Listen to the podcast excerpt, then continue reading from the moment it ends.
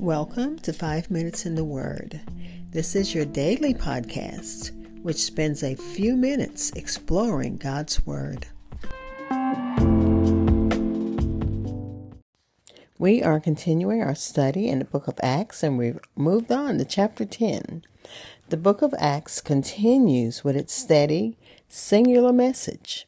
God is directing the expansion of His church, founded on the crucified and resurrected and ascension of Christ.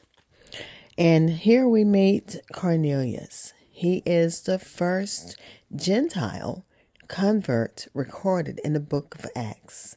Let's listen to uh, Acts chapter 10, verses 1 and 2, read from the New King James Version. There was a certain man in Caesarea called Cornelius, a centurion of what was called the Italian regiment, a devout man, and one who feared God with all his household, who gave alms generously to the people and prayed to God always. Again, Acts chapter 10, verses 1 and 2, read from the New King James Version. I'll be back with insights and we'll close with prayer. Hi, this is Hope Scott. I am your host of Five Minutes in the Word, a daily podcast which spends a few minutes exploring God's Word. Thank you for listening and following my podcast, which can be heard almost anywhere podcasts are heard, including Spotify, Apple Podcasts, and so many other platforms. Like and follow at Minutes Word on Facebook and Twitter.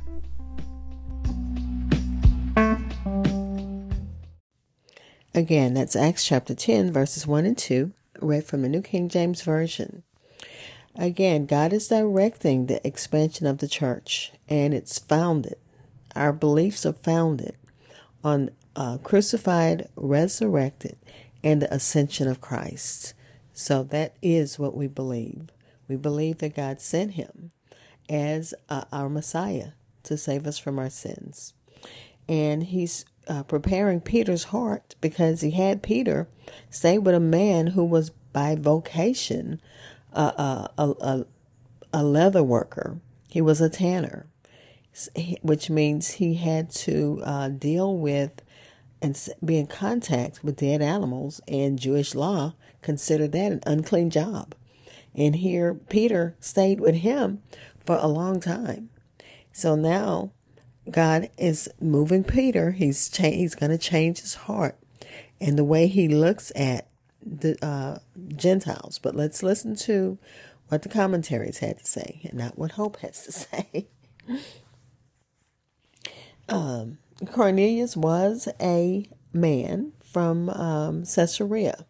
Caesarea was a predominantly Roman city on the shores of the Mediterranean in Judea and it was the headquarters of the Roman governor of the province of Judea. And uh, archaeologists have discovered a stone from a building in Caesarea inscribed with the name Pontius Pilate. And we'll remember Pontius Pilate from uh, the crucifixion of Christ. He was the one who did not want to have anything to do with uh, killing this just man.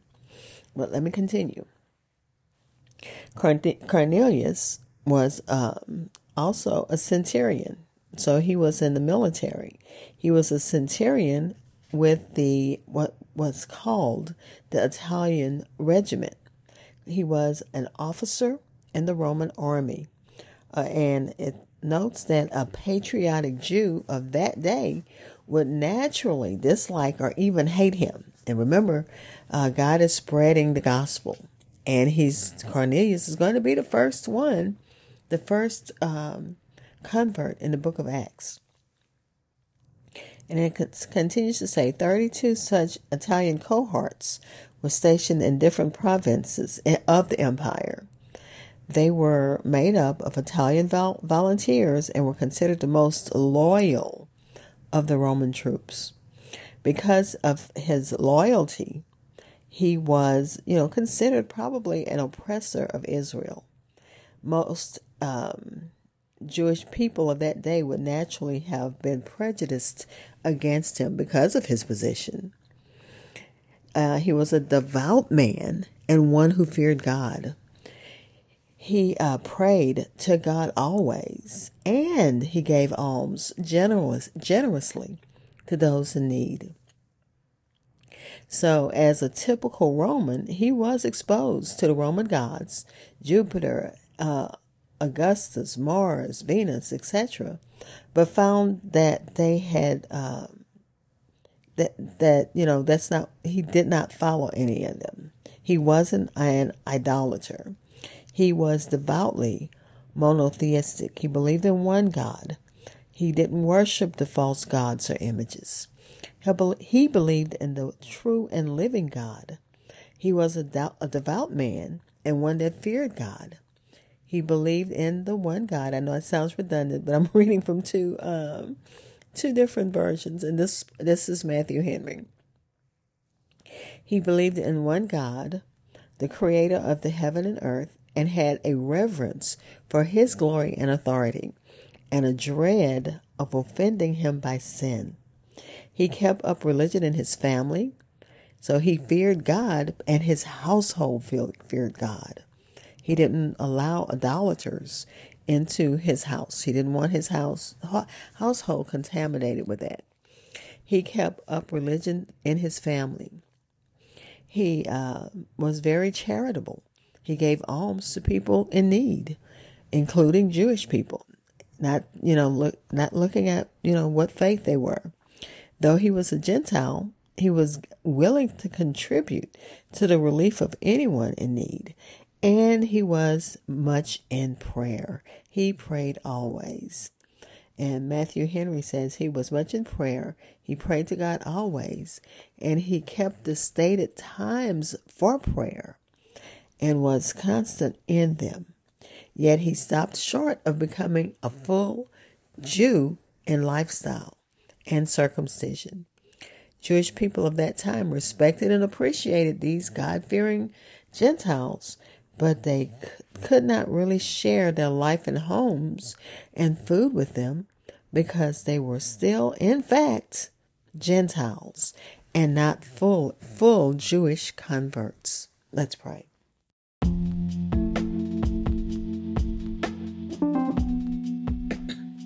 Father, we thank you. We thank you for people like Cornelius, who was uh, a man who feared you. Thank you for people who um, you have given that heart to reach out to uh, share the gospel of good news who especially those who go into areas where christians are persecuted we pray for those father and right now we're looking at bhutan uh, which says it's 88% of the people are buddhists and only 1% are christians and those that are Christians are restricted by federal law and persecuted by local authorities. So, God, we're praying protection for them as they go about spreading and sharing the gospel of Christ, especially in a place where um, Christianity is hated, where the major religion they have so many uh, gods and idols and they will fight and uh, try to protect those ungodly relationships, those ungodly ties to all of the, uh, the, the demonic spirits in that area. So, God, release your love, your peace, your protection, especially on those trying to share your word in communities like that where there's only 1% Christians in that area. Father, we're continuing to pray for uh, the Ukraine. We're continuing to pray for Turkey and Syria. We're continuing to pray for those who've been affected by adverse weather, weather here and whatever other adversities people are facing in their lives, God, especially those of the household of faith. Comfort as only you can in the name of Jesus. Give them peace and bless as only you can in the name of Jesus. Amen.